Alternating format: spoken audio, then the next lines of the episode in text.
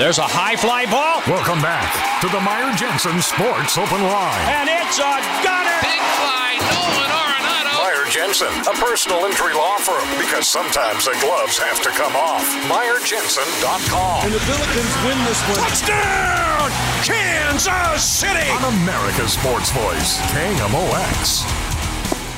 Awesome to be with you. Welcome into Thursday night. Coming up in a few minutes, my good friend Derrick Goold is going to join me, and we'll be talking about the lockout, uh, where this all is, where uh, we think it might go. We'll dig into some of the issues too, um, and we'll have a nice little baseball conversation. Probably try to get to some Cardinal stuff later on in the uh, interview as well.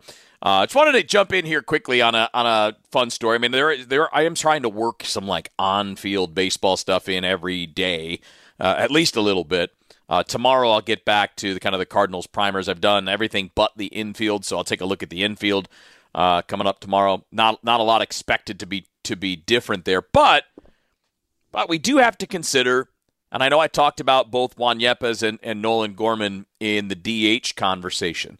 Um, and we'll have to have them in the infield conversation tomorrow too. Although, I mean, Yepez' work in the infield would only be on days where Goldschmidt and or Arenado are either getting days off or are playing DH themselves. But Nolan Gorman is an interesting guy, right? I mean, he's highly rated prospect, considered one of the best power hitting prospects in the minor leagues, very advanced for a young player. Um, and we, we've seen all of the the rankings come not all of them, I should say, but you know, Baseball America, Keith Laws have been out, uh, Kiley McDaniel from ESPN uh, put his top 100 out here recently. Nolan Gorman, number 18 on that list. And today on ESPN.com, they had a column that was bold predictions for MLB's top prospects for 2022. And they're just, you know, they, they picked up, you know, a bunch of the baseball writers, those that cover the team or maybe write fantasy or whatever, but a bunch of their baseball writers picked out individual rookies uh, and made bold predictions for them for the regular season. And uh, we had one, Eric Karabell for ESPN, wrote about Nolan Gorman. And he said the, the bold prediction is Gorman will hit 30 home runs for the Cardinals this season. Now, the write up kind of hedges a little bit just with the idea that, you know, if he spends the season in the major leagues. And, um, you know, that's, that's certainly not a lock at this point. I mean, whatever he does in spring training uh, whenever that rolls around. Whatever he does, you know, when he gets the opportunity to show his wares, or you know, look, I mean, minor league spring training is going to be going on here uh, in the not too distant future. Uh, what he does there, maybe what he does when the minor league regular season. You know, Gorman is not on the 40 man yet, and that means he'll report with everybody else uh, with with the minor league players. And you know, if if the minor league season starts before the major league season, well, guys like him will get an early start and get some reps in. So if they, you know, if he were to show, hey, I'm I'm this good right now and I'm ready to help, I, I don't think it would be a shock to see him early in the year. Uh, it, it obviously depends on some things. Like if you're scoring a lot of runs and you don't need to rush him, they they probably won't. I mean, your outfield, as I mentioned, is full. Uh, you're you're settled at first and third. Tommy Edman won a Gold Glove at second base last year, so they're they're certainly going to be committed to giving him every opportunity, especially with their commitment to defense. The one area that's kind of up in the air is shortstop, you know, depending on what DeJong and Sosa do. And that won't be an option for Gorman, but it, it would be for, for Tommy Edman, who was drafted out as a shortstop and played a bunch of shortstop in the minor league. So certainly something that you could you could ask him to do. Although I don't think it's his strongest defensive position, uh, he certainly could do it. And of course, you have the DH too. And I, I would agree with the assessment that if Gorman plays a full year, 30 home runs would make sense. I mean, that's the kind of player he is. I don't know yet how ready he is to be a consistent hitter. Um, I know that he's got more power than than Dylan Carlson, and Carlson hit 18 home runs last year in a full season. And I don't know that I would predict Gorman would hit 30 right out of the gate, but I'd be pretty comfortable saying 25 if he's going to play 130, 140 games. And that's just the level of power that he has. And I, I, am fascinated. You know, I, I know I've touched on this a couple times, and I'll keep it short here, but you know, the offense wasn't as bad as you think it is if you just look at the surface level numbers. You know, they're middle of the pack. Well, they were a lot better than that on the road. So this is not a bad lineup.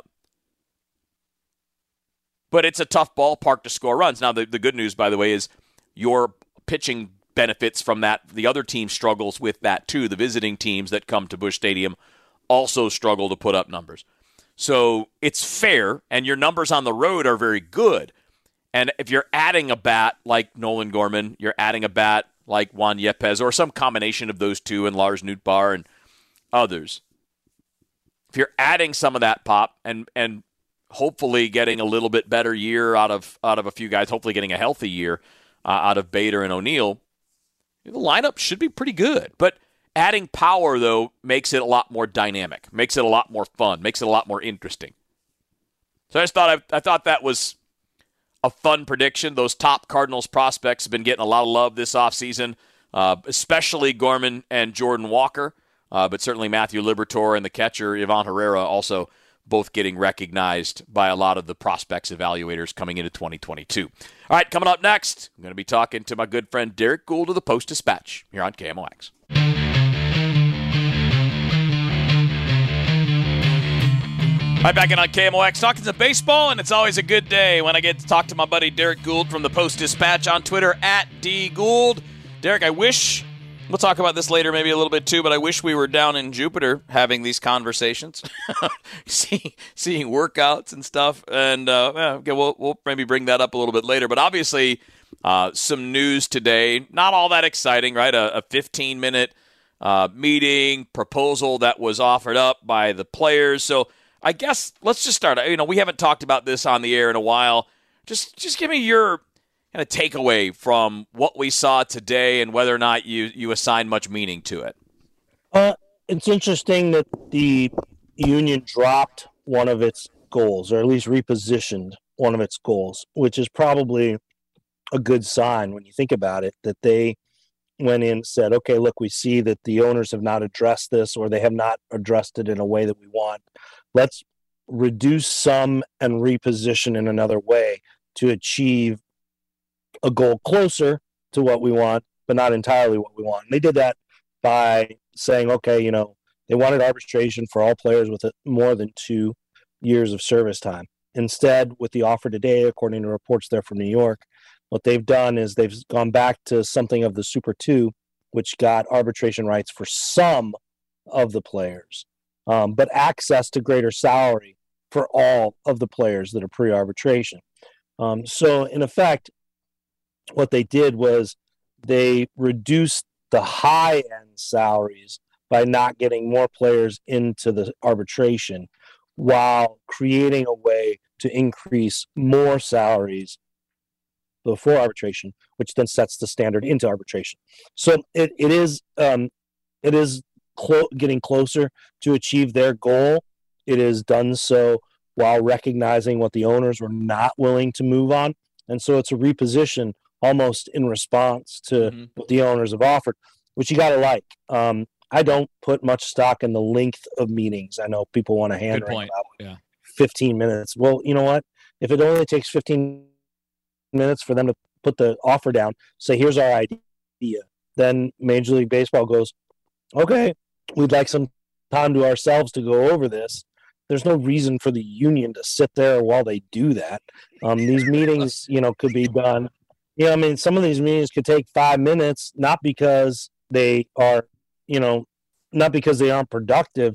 It's just because that's the nature of, you know, going to the table, meeting, and then going to their separate corners to figure out what's next. Seems to me that there are a couple of things here. I mean, like, first of all, and tell me if I, if you think I'm wrong on this, but one of the things that I talked about this week was, hey Kevin, real quick, I have never halted when having an opportunity to tell you. I just always want you to know the door's open. I've never hesitated. No, I've never that's hesitated. True. That's true, and you shouldn't. You should never hesitate. Um, I, I positioned it a little bit earlier this week that, you know, the the the owners got two major what I would call concessions right out of the gate. Right, what were things that the players wanted to talk about? They wanted to talk about getting to free agency earlier, and the immediate rea- reaction was, "Nope, non-negotiable. Will not even talk about it. So that's not even on the Mhm. board anymore. To me, that's a pretty big concession. And then it was, of course, Yeah. more about getting into this arbitration earlier. Uh, and it certainly looks like that's the idea with this new proposal because now it sounds like the CBT moving is almost non negotiable at this point. And I'm not sure that that moving up changes anything for the majority of players. That's probably just more for the top end guys because I don't know that we're ever going back, Derrick, to where the middle class guys, the quote middle class veterans, are getting paid what they used to. It's it's just too much about efficiency now, and that doesn't change just because the CBT goes up. No, but you can change it by raising the floor.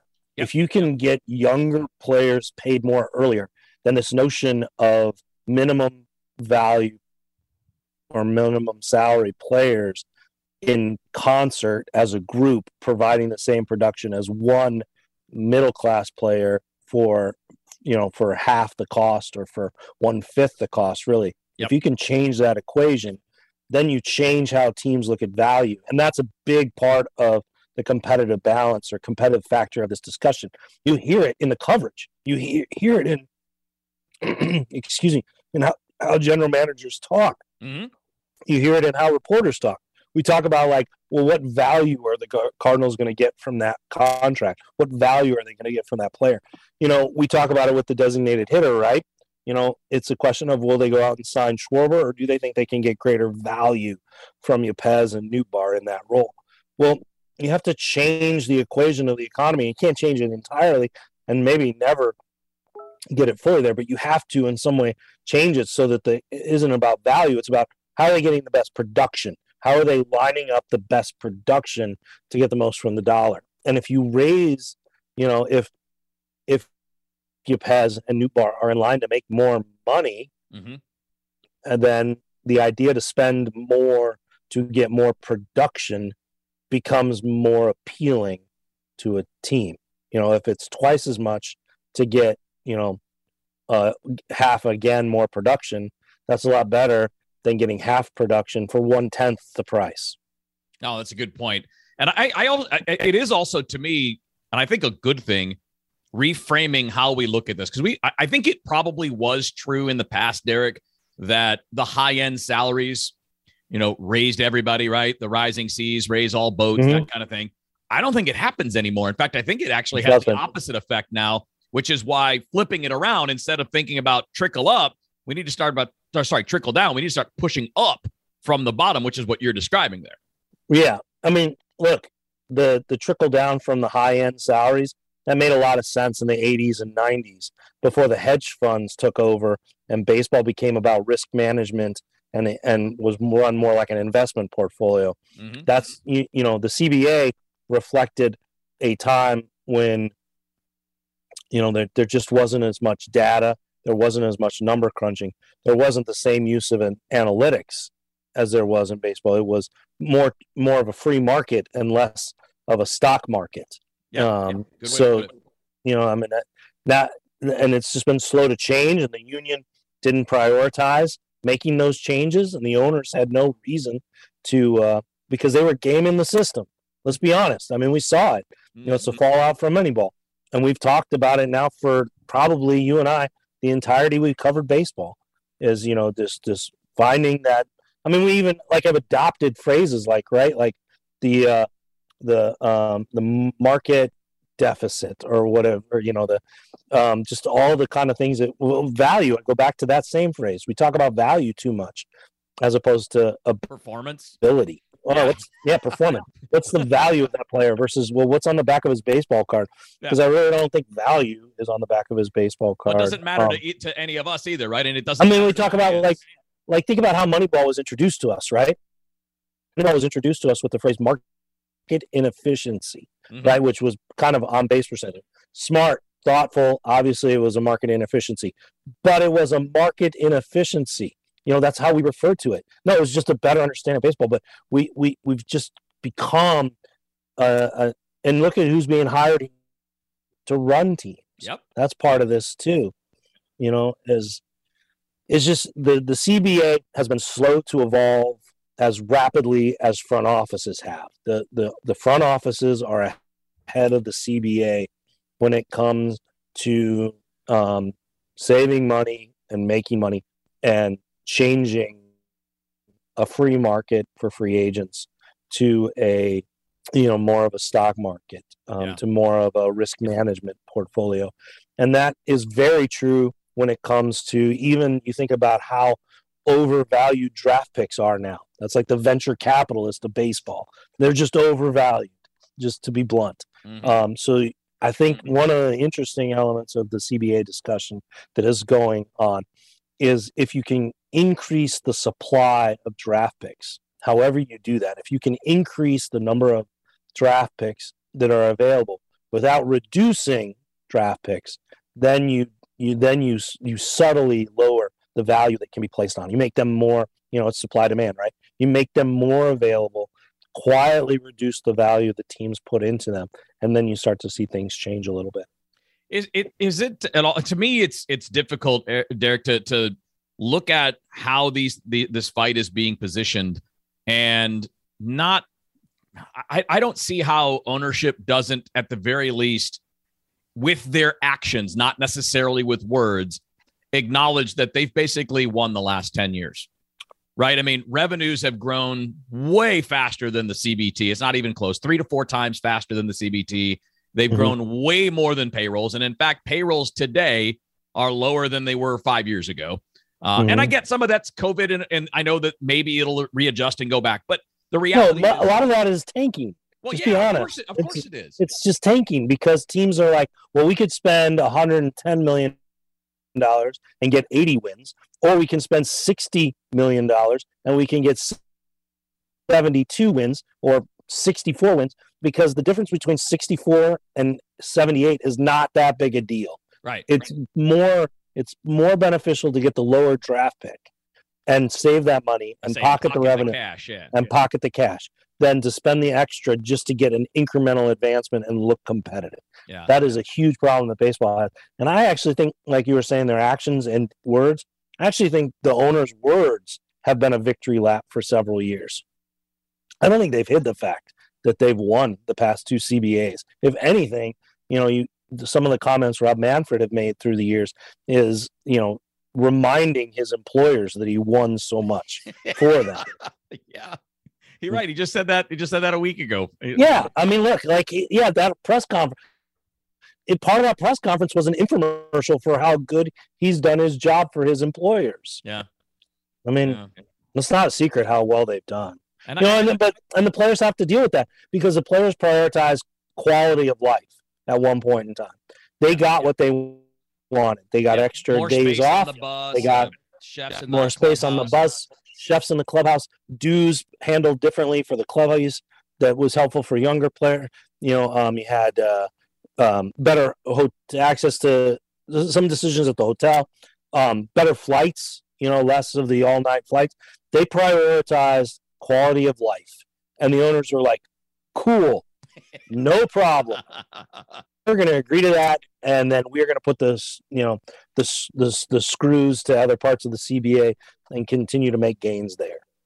Derrick Goold of the Post Dispatch with me here on a Thursday night. Hang tight, Derrick. Uh, we got more to get to, and I, I do think it's funny. Like, I, I agree that the players, I mean, the players uh, signed off on the previous deals, and they certainly prioritized things uh, that were not related to revenue because at the time, you know, payrolls had been going up and up and up, and they probably just didn't see a reason to expect something like this. But anyway, their miss.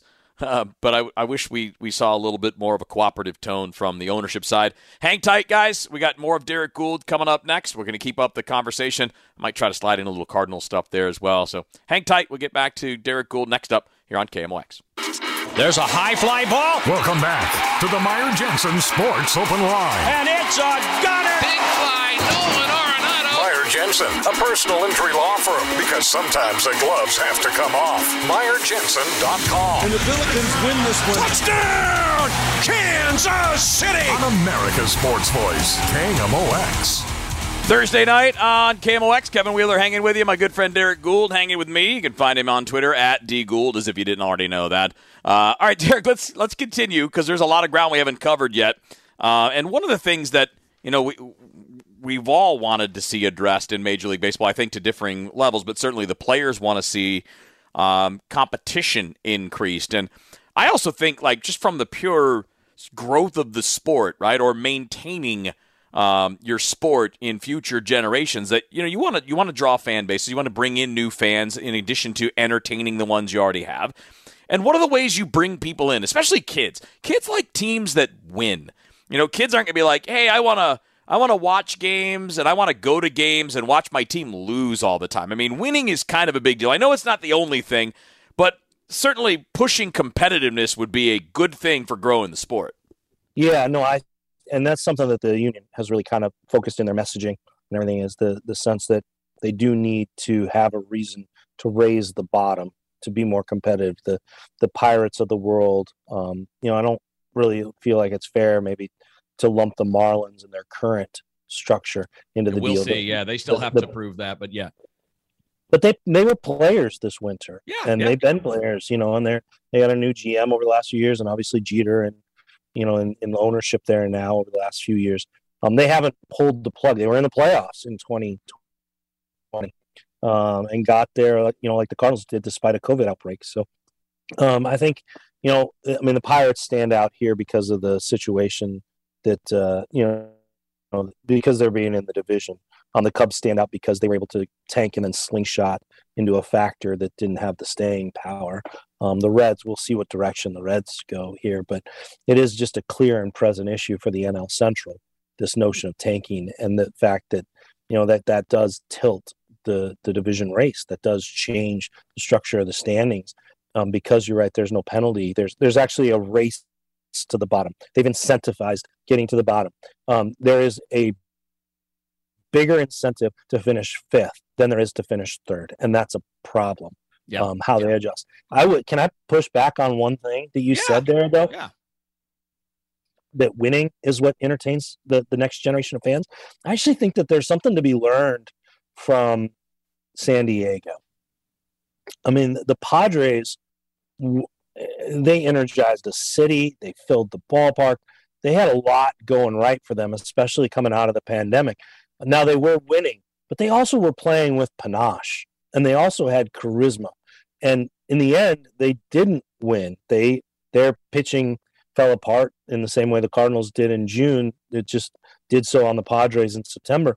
Um, but they were still a draw, and I think there's something there because you know if you say that winning is the way to draw in fans, well, half the teams aren't going to do that. But there is something to the fact that if you play an entertaining brand of baseball, that that can also be a draw. Um, there has never been, I, I feel comfortable saying, I mean, the talent in the game right now is just absurd. yeah. and it's so good. Um, you, you know, there's no reason why the Angels, regardless of their record, shouldn't play in front of substantial crowds because you have Ohtani and Trout there. And that should be a show. Now, does it help if they win? Sure, it gives them a bigger profile. It makes the fans go home happier. But I, but I don't think winning alone does it. And I think there's an example of that here with the Cardinals. The Cardinals have won. I mean, they, they've Well, had a they run of winning million a year, here. right? I mean, It is, but those crowds have started to shrink a little bit. Why is that? I mean, I think they Well, do have to find a. Uh, I mean, it- they they do have to think about the style and charisma of a team. I think some of that, though, we're going to find out more about in the coming years, right? I mean, some of that's related to COVID and people losing revenue, uh, Yeah. people who lost jobs and all that stuff. I mean, I, I, But I think some I of that think- too is the team didn't capture the imagination, though. Right. I mean, but they haven't had any issue with that in a year where they're clearly a contender. I mean, you've had years where you know you're basically a, you're just a bit over 500, or you've had it with the pandemic years.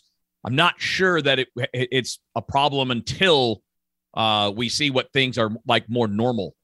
I guess I don't know. I saw a playoff game at Busch Stadium that wasn't a sellout, Yeah. and that was before COVID. Well, right, because So- that was a that was a te- those, those teams. You had what? You had a four year run where you're basically just over 500. Yeah, I mean, Right. And I think that that part that's the thing. If but if all of those years you're a 90 95 win team and you're making the postseason those years like you were in the years before that, I don't think Mhm. you have that. Well, Atlanta would like a word with you. Well, I mean, Atlanta did the same thing in in uh, the 90s with the team that won the division every year. So yeah, I'm that. saying. But Atlanta's also a different market. It's a, it's a it's a market with heavy transplants and people from all over the country, and it's the same thing Sure. you deal with in Miami and Tampa and LA. Um, I just don't want to say that just be so myopic that it's winning yeah, because I don't think it's just winning. I think I think there's something to the fact that the, the game has to have an appealing style too. I, I'm agreeing with you that winning has to be really important, but I don't want to miss the fact that there are teams that have exciting, talented players that are able to draw, and that there are teams that are just kind of dull to watch. You know, they're kind of the the left wing lock of hockey at times, and they're winning. but is that the product that they want? I mean, just baseball has so much talent right now that it should have so much excitement around it. Um, if it didn't sabotage itself, either with this lockout or the style of play. Yeah, they they definitely both matter because I'm uh, using the Padres as the example. I I think part of the thing there is though that the flashy players that are super talented also present the possibility of winning big, Right. right? So- Absolutely. but I do think you're right. I do think personality matters, the excitement level matters because you know people say young players don't can't name big league players. They're you're out of your mind. They can, and they're always paying attention to guys like Fernando Tatis Jr. You know, yeah, because they're, see them on TikTok and on they're uh, entertaining. Yeah, They, and yeah, they see they digest the game differently. My son digests the game in highlights. You still got to play the games to have highlights. Yeah. but he watches a lot of highlights. He doesn't watch a whole lot of full games. Right. But you know that adds to my point about like, is he checking to see if his team won? Yes, he's checking to see the standing, but he's also checking to see what crazy thing Ohtani did or Yeah, what yeah. amazing thing. Well, what's interesting You is Ohtani. Brian Hayes like did. you know, it, it- Ohtani's not even the personality. He's just amazing. He's just Like, he- amazing. he's unique. I think he's is the- personality too. I think he is, but I don't think we see it because you don't get to hear him talk.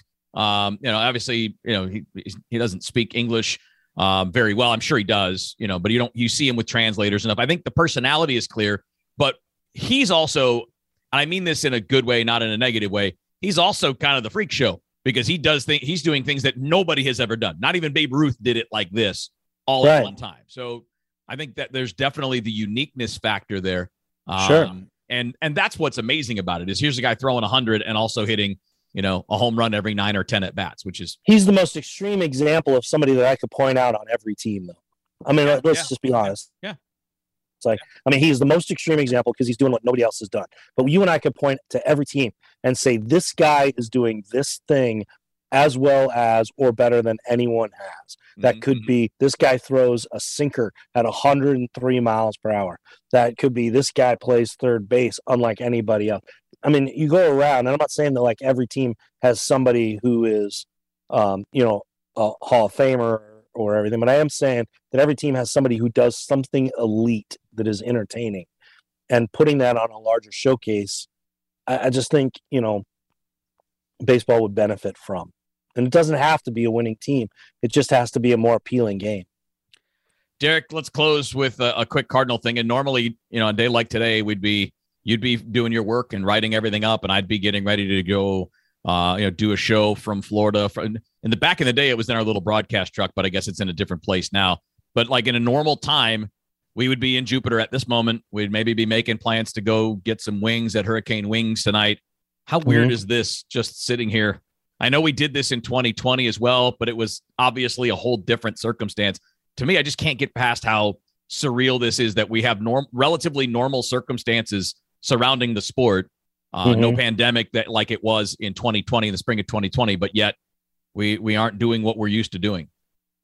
Yeah, I mean, it's the first work stoppage for you and I um, when we're in this job, right? When we're in sports journalism. Um, last time there was a work stoppage, um, I was I was in college, um, so at the closest I got was the fact that I wasn't coding up box scores for the local paper. And if people still remember what agate page looked like and putting that together, um, but uh, you know, I, so I think it is it is a little different, and and maybe that's what makes it so frustrating is the fact that you know the the country is going to turn its eyes towards baseball here coming out of the Super Bowl, and baseball hasn't you know emerged. Baseball's not around. Yeah. Um, the usual rhythm um, of spring is not there. The sun dappled photos and sun drenched videos that people are used to getting, you know, on a day like today when it's snowing outside and know that, you know, baseball is but a turn of a calendar page away. It's not there. Um, I think I think that is frustrating. I think you know for folks like you and I who adore the game, um, partly because of what it means culturally, um, part of which we, part of what it means to us growing up. I mean, it's it's why you rush to get baseball cards this week, right? The new Topps cards are out, you know, because because that's something you just do. Um, you know, being at spring training or hearing about spring training or translating to somebody what PFP is, that's just something you do at this time of year, and it's not happening. Well, hopefully they'll sort this out in the not too distant future, and then we can all kind of migrate down to Florida and get this thing going before we lose too many games. Hopefully, hopefully none. But I mean, I don't know, man. I was pretty optimistic about that most of the time, and I'm less optimistic about that now than I was before. But always, I say this week is the week that the last week is the last is the week where I went, oh, yeah. this is. It sure seems like there should be a little bit of momentum for a deal, but it's possible. You know, they're they're a five minute meeting away. You know, to put it in to kind of wrap it all around. Yeah. They're a five minute meeting away from uh, moving in the right direction. Where that five minutes include here it is. We agree. Okay, Yeah. Hope hopefully it was I was going to say cooler heads, but hopefully rational people are, just finally realize that you know you do need to pay attention to the, the your product and to your customer and not Yeah. just to your battle uh, over what is what amounts to I guess Derrick like 3 to 6% of your total revenue. I mean let, let's not be stupid about this. yeah, yeah. I mean, what I they're fighting over is roughly that amount of money. I I hesitate to go there because some of what the owners want in place as far as CBT, it really is they they are very protective of the governor on Yeah, the right big market teams. And so you- you're not just talking about the revenue margin or a small sliver. I think I think when you talk about like the quality of life and the quality of pay and what they could do for minor leaguers, absolutely it drives 100%. drives me bonkers that if they don't want to invest more in players, I get some of that because of setting the standard, which then goes into play for arbitration and all that.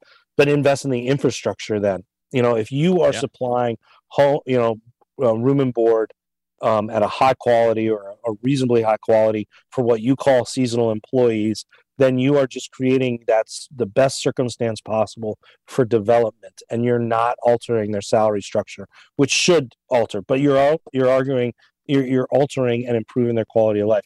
But to put the the other side of the equation on it, I do think that they are so fiercely protective, drawing that moat around the CBT, and even in effect increasing some of the penalties um, in some of these proposals to it. They sure seem like a group of owners, twenty seven of them, that are worried about three of them making it out of whack and tilting the econ- uh, the economics of the game, so that a Tampa Bay cannot compete. And if it cannot compete, then does it become a crater? Good point. Good way to phrase it and way to lock it down, buddy. Appreciate talking ball with you. Uh, we'll look forward to getting together soon, either here or down in Jupiter when they get things settled. But either way, we'll look forward to seeing you, bud. Thanks for doing this. That sounds good. Thanks, Kevin. And it's always a good time to talk a little ball with my friend Derrick Goold, even if we have to talk about stuff not on the field. We will eventually get to that, and I'm looking forward to some version of spring training starting at some point, uh, hopefully, hopefully soon. And there's some stuff on Twitter this evening, um, just b- basically, as Evan Drellich reporting that essentially they've got to get a deal done by February 28th. Um, otherwise, the regular season will not start on time. So we got that to look forward to, which is nice. All right, we'll wrap up with a little more baseball next here on KMOX. All right, just a few minutes away from wrapping it up for tonight. Obviously, I have another full show for you tomorrow night. Looking forward to that. I'm not anticipating any big news in the labor talks tomorrow, but you never know, I guess. Uh, as Derrick put it, uh, Derrick Goold put it, you're five minutes away from um, getting closer to a deal or getting a deal done. Uh, apparently, I just saw this. Evan Drellich of The Athletic tweeted this uh, like 10 minutes ago. He said there's a story circulating about an unfair labor practice charge filed with the National Labor Relations Board against Major League Baseball. And he says it was not filed by the Players Association or by a player. Apparently, apparently a fan filed it. Like, come on, people. You can't. You don't have any standing. You can't. You can't do that. It's just like the people that like we should have a fans union. You don't need a fans union.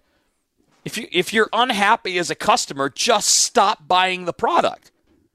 They will get the message. You, you know, that's one thing that's important to understand. I, I believe in taking care of the customer. I believe in in taking care of the fans. I think that that should be the priority. Uh, with with two sides that can't agree amongst themselves. I mean, they really should be looking at the long term health of the game, which is about attracting fans, keeping fans, making the customer happy. And I agree that that should be a conversation. But look, you and I, you know, you, the, all of us that consider, consider ourselves baseball fans, we don't need a union. We pay the bills. If we stop spending money, if we stop watching, stop going, then that's our voice. That's how that's how they listen to us. That's it. That's how you do it. It's it's impossible to do because you can't get everybody on the same page. You're talking about tens of millions of people and they all have different priorities and they all have, you know, I guess you could say uh, varying degrees of how much they pay attention to these kinds of things, right? Some, some fans, they show up when the games start and they watch and they go, and when the games end, that's it. They don't follow the off season. There are a lot of casual people out there. But, you, you know, you ultimately do have control. You just have to convince other people to go along with you. And you know, if you if you if you had that many people, if there was a way that you could organize to say, listen, we're gonna we're gonna just stop going for a month, just to make a point, or a week, whatever. The problem is you're not going to get anybody to go along with you, and that's what why this. I mean, or not anybody. Not you're not going to get a significant number, significant percentage to go along with you. It just it's that we're, we are too difficult apparently as a group to get on the same page when it comes to a diversified group of people that all have different worldviews.